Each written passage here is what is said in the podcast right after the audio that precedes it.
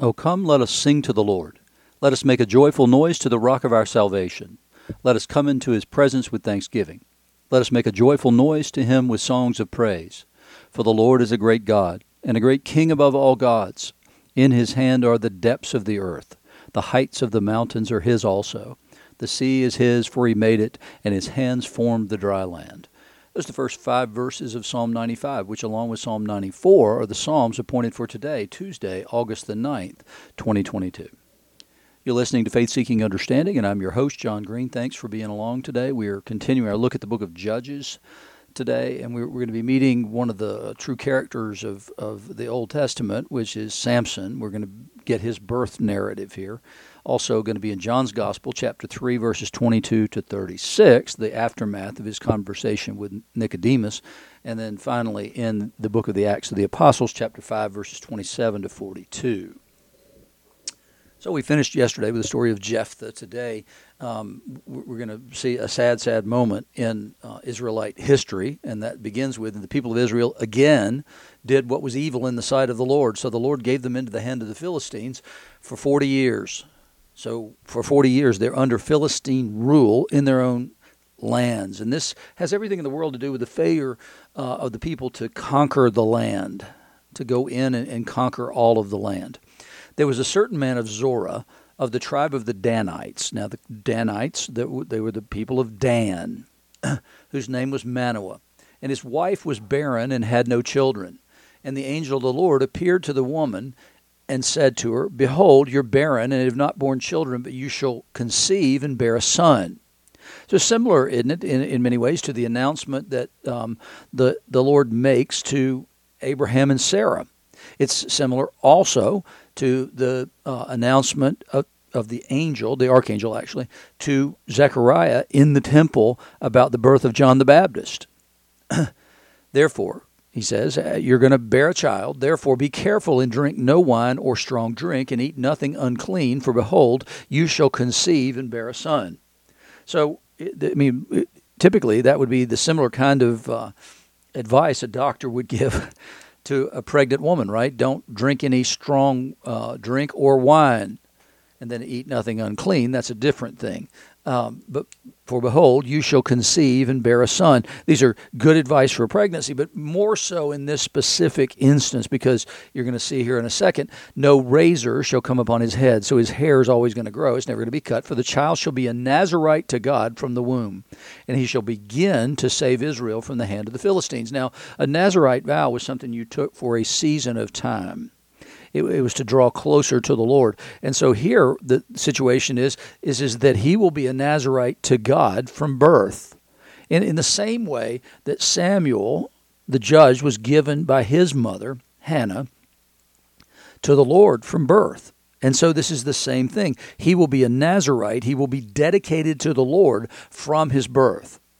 Not just for a season of time, but always and he shall begin to save Israel from the hands of the Philistines. We know that he doesn't complete that work because we know David has to fight the Philistines.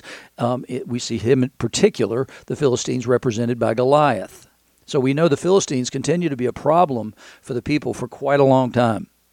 So the woman came and told her husband, quote, A man of God came to me, and his appearance was like the appearance of an angel of God. Very awesome. I did not ask him where he was from, and he didn't tell me his name. But he said to me, Behold, you shall conceive and bear a son. So then drink no wine or strong drink, and eat nothing unclean, for the child shall be a Nazarite to God from the womb to the day of his death. It's pretty faithful, right? I mean, it's pretty amazing. Frequently, when we see people representing what's been told to them by an angel, they, they will uh, get it mostly right, but they'll add to it or subtract from it. Here, she she gets it exactly right. then Manoah prayed to the Lord and said, O Lord, please let the man of God whom you sent come again to us and teach us what we're to do with the child who will be born. Now, normally, these announcements are made to the man. Here, it's different because the announcement is made not to the man first, but to the woman. We don't even know her name in here either. And so we, we get this announcement given to the woman. There's, there's one other place where that happens in the Old Testament. That would be with Hannah and Samuel. But then The main place where we see a similar kind of an announcement is when God comes and speaks directly to Mary about the birth of Jesus. So Manoah prays and asks, Hey, can you send him again? And God listened to the voice of Manoah, and the angel of God came again to the woman as she sat in the field. But Manoah, her husband, was not with her. Again, she's alone. So the woman ran quickly and told her husband, Behold, the man who came to me the other day has appeared to me. And Manoah rose and went after his wife and came to the man and said to him, Are you the man who spoke to this woman? Why he didn't say to my wife, I'm not sure. And he said, I am. And Manoah said, Now, when your words come true, I mean, he's already accepting this is true. He has accepted this, this person as a true messenger of God, in spite of the fact that, that he will be this child will be born out of time as far as it relates to their ability to conceive. So he said, When your words come true, it's much better than John the Baptist's father, right? How can such things be? You know, no, hey, there's no way. What sign are you going to give me that this will happen? No. Manoah accepts this completely on faith. When your words come true, what will be the child's manner of life and his mission? And the Lord, angel of the Lord, said to Manoah, Of all that I said to the woman, let her be careful. She may not eat of anything that comes from the vine, neither let her drink wine or strong drink, or eat any unclean thing. All that I commanded her, let her observe. And so she's essentially going to be taking Uh, a Nazarite vow on behalf of the child. It doesn't have anything to do with cutting her hair, but but what he what he will abstain from, he's not even supposed to receive while he's in the womb. Manoah said to the angel of the Lord, Please let us detain you and prepare a young goat for you. And remember what you saw when the announcement comes to Abraham and Sarah in the wilderness. What happens is, is that he prepares a meal for them and, and says, Hey, stay here a little bit. So this hospitality is an important part of this, and so she so they beg this one this angel of the Lord to stay with them, and it's exactly what you would want to do, right? Let's preserve this moment. Stay here a little bit. In the gospel today, after Jesus had his um, uh, meeting with Nicodemus, he goes out into the Judean countryside with the disciples. So they're in the area around Jerusalem. That's what where this would be. So it would be if you drew a big circle around Jerusalem, that that would be the tribes of Judah, and that's the Judean countryside. So the places where Judah's ancestral lands were, and he remained there with them and was baptizing. This is the only time we hear of Jesus baptizing. John also was baptizing at Aenon near Salim because water was plentiful there and people were coming and being baptized. And why we get this parenthetic, I have no idea. John had not yet been put in prison. Well, I think I could have figured that out based on the fact that he's baptizing.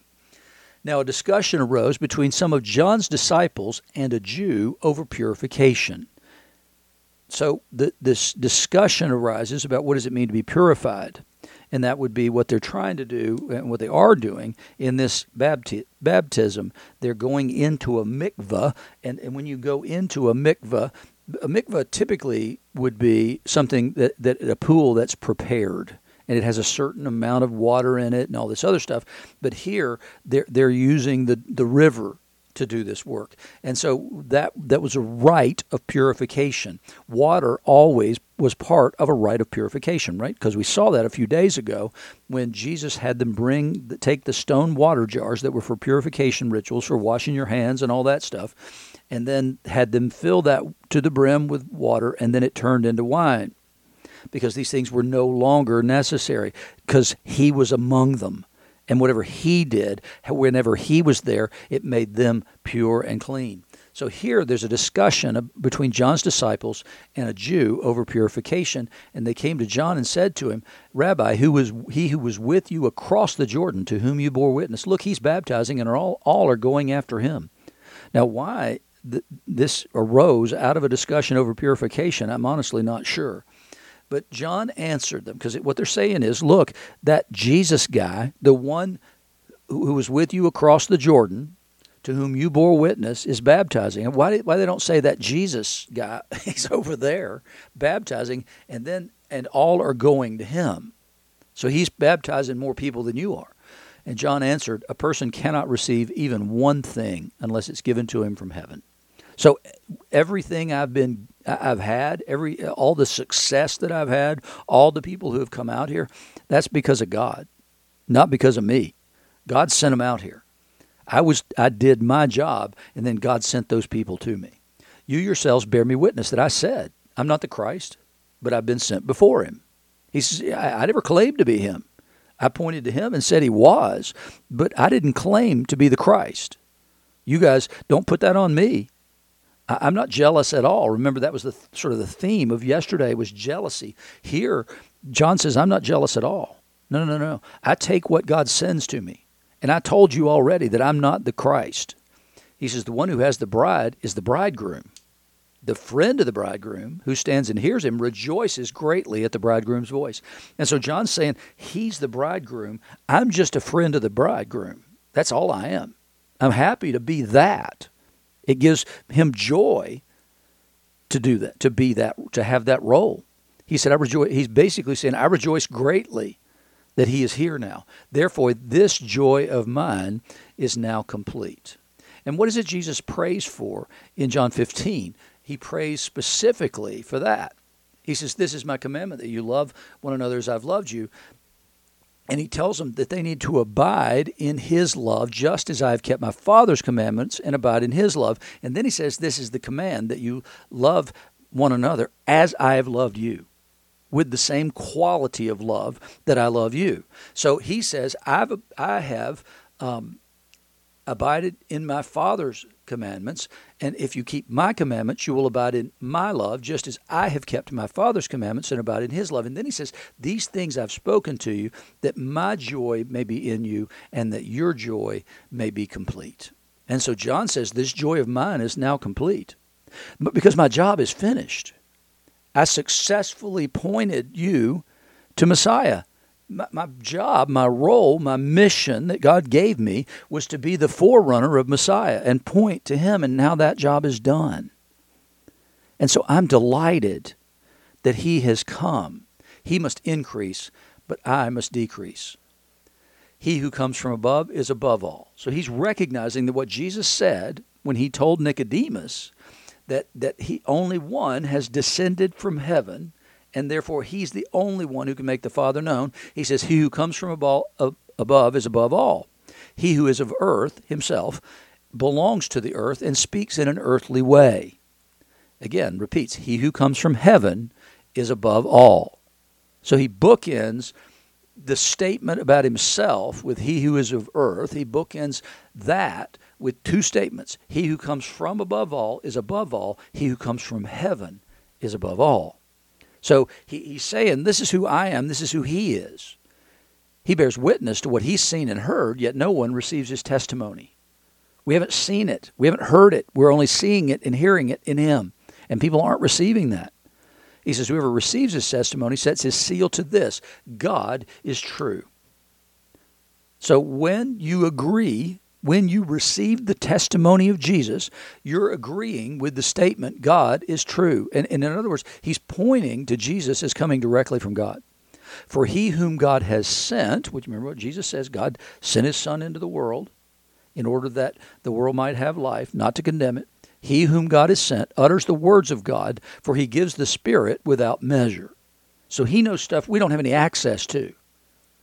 The Father loves the Son and has given all things into his hand.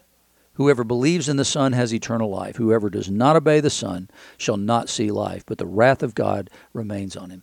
So, what this last statement is something that I think we really need to consider a little bit, and, it's a very important point that John makes. He's not drawing distinctions between two things, he's telling us what belief means. Whoever believes in the Son has eternal life. That's a standalone statement there's a semicolon after that. And then he says, Whoever does not obey the Son does not see life. And so what he's saying is that if you believe, then you obey. If you don't believe, then you don't obey. But you can't believe and not obey. He said that's the mark of this whole thing. If you believe him, then you're going to obey him. And then if, if you believe and obey, you have life. If not, if you don't obey, the wrath of God remains on him. In the epistle, remember what had happened yesterday. It was that, that they had arrested the disciples, put them in prison. Angel let them out. They come out, they're preaching in the temple again, exactly what they were told not to do by the authorities, but then they were told specifically to do that by the angel who released them. So they arrest them again. And when they brought them, they set them before the council. Remember, the, the chief guard went out and got them, but they took them quietly because they were afraid if they tried to arrest them, then they were going to be stoned by the people. So the high priest questioned them, saying, We strictly charge you not to teach in this name, yet here you have filled Jerusalem with your teaching, and you intend to bring this man's blood on us. What a supreme irony. Yes, I would like to bring this man's blood on you because that's the only way you're going to be saved if his blood is on you. I'm just trying to preach you to the point where you're pleading for his blood to be poured out on you and over you, to cleanse you and purify you. So if you want to talk about and have a discussion about purification, that's the discussion to have. The blood of Jesus. He says, We told you not to do this, and here you've gone and done it anyway. But Peter and the apostles answered, We must obey God rather than men. Here we are, obedience again. We have to obey God rather than men. And, and Manoah and his wife, the most important thing for them is how do we obey? We want to get this right. We want to be obedient to the command of the angel of the Lord. And John says obedience is the mark of one who believes. And so here he says, We must obey God rather than men. Yeah, you told us not to do it, but the angel that let us out told us to do it. So we've got to obey him. They'd already told him that. Whether it's better to obey you or, the, or God, that's up to you to decide, but we have to be obedient. He says, The God of our fathers raised Jesus, whom you killed by hanging him on a tree. So what he's doing is he's presenting a paradox. The paradox is this the, the uh, in Leviticus, it says, Cursed is he who hangs on a tree. So Peter uses that imagery exactly, whom you killed by hanging him on a tree. So he, he's there's a paradox there. He hung on a tree, so he must be cursed, right? Nope. This God of our fathers raised Jesus. So how's the paradox resolved? Whom you killed. So he was hung on a tree, but yeah, but you killed him. So, but the blessing of God was on him for resurrection, not a curse. God exalted him as his right hand as leader and savior to give repentance to Israel and forgiveness of sins. So God didn't curse him, he exalted him. He resurrected him and he exalted him to give repentance to Israel and forgiveness of sins. He, notice what he doesn't say. He doesn't extend that beyond the nation. He said, and we're witnesses to these things, and so is the Holy Spirit, has, whom God has given to those who obey him. Obedience is an important part of the Holy Spirit because the Holy Spirit is led, is given to us to teach us and lead us into all truth. So when we accept something is true, we're obedient to it. And that's what Paul's going to say. I was obedient to the heavenly vision. And so we need to be obedient. If we would have more of the Spirit, the best way to have more of the Spirit is walk in obedience. When they heard this, they were enraged and wanted to kill them. But a Pharisee in the council named Gamaliel, a teacher of the law held in honor by all the people, stood up and gave orders to put the men outside for a little while. Now, Gamaliel was one of the two great rabbis of the age. So it's important that Gamaliel, who has a huge following, it's important for him to be the one to stand up and say this because he's an important figure not only at the time but also in Jewish history. So he said to them, Men of Israel, take care what you're about to do with these men. For before these days, Theudas rose up, claiming to be somebody, and a number of men, about 400, joined him. He was killed, and all who followed him were dispersed and came to nothing. And after him, Judas the Galilean rose up in the days of the census and drew away some of the people after him. He too perished, and all who followed him were scattered. So in the present case, I tell you, keep away from these men and let them alone. For if this plan or undertaking is of man, it'll fail. But if it's of God, you won't be able to overthrow them. In fact, you might even be found opposing God. So what his counsel was, would be typical of Gamaliel, would be to wait and see, to step back, not not take rash action concerning these men, but no, wait and see. Look, God's got a way of sorting these things out. You know, these other guys, he says, came raised up, claimed to be somebody. People followed him, went away. just treat it like that. But if not, guys, we could be wrong. He left the option in there for that. So they took his advice. And when they had called in the apostles, they beat them and charged them not to speak in the name of Jesus and let them go. I mean, we've already done this. We didn't do the beating part, but we did do the, the warning part. So maybe they thought, okay, we'll add a punishment to it and see if that'll discourage them from doing it. Did it? Nope. They left, then they left the presence of the council rejoicing that they were counted worthy to suffer dishonor for the name because Jesus says, Blessed are you when you're reviled and persecuted for my name's sake. So th- they see the fulfillment of that. They see the fulfillment of the promise that Jesus made that they would be persecuted, they would suffer dishonor for his name's sake. And so y- there's nothing you can do. There's nothing you can do because th- they consider it a good thing if you persecute them and treat them badly. And every day in the temple and from house to house, they did not cease teaching and preaching that the Christ is Jesus. They were obedient to the command that he gave them. They were obedient to the angel who let them out. They were obedient in every single way. They were obedient in rejoicing, even in suffering dishonor for the name of Jesus. They, they saw themselves as standing in his shoes, continuing the mission that he had been given, and they had no fear any longer.